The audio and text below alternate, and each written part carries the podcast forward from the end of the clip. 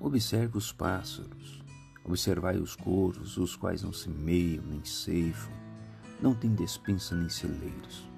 Todavia, Deus os sustenta, quanto mais valeis do que as aves. Lucas 12, 24. Como era bom achar um ninho de passarinho em minha infância. Pedi ao meu pai para me levantar e ver o que tinha dentro de cada um daqueles ninhos. Algumas vezes havia ovinhos e em outras pequenos filhotes.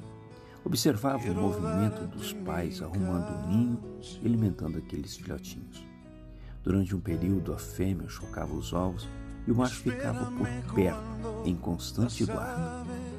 Quando os ovos quebram, os adultos ficam incansavelmente atentos aos filhotes, provendo-lhes alimento e segurança.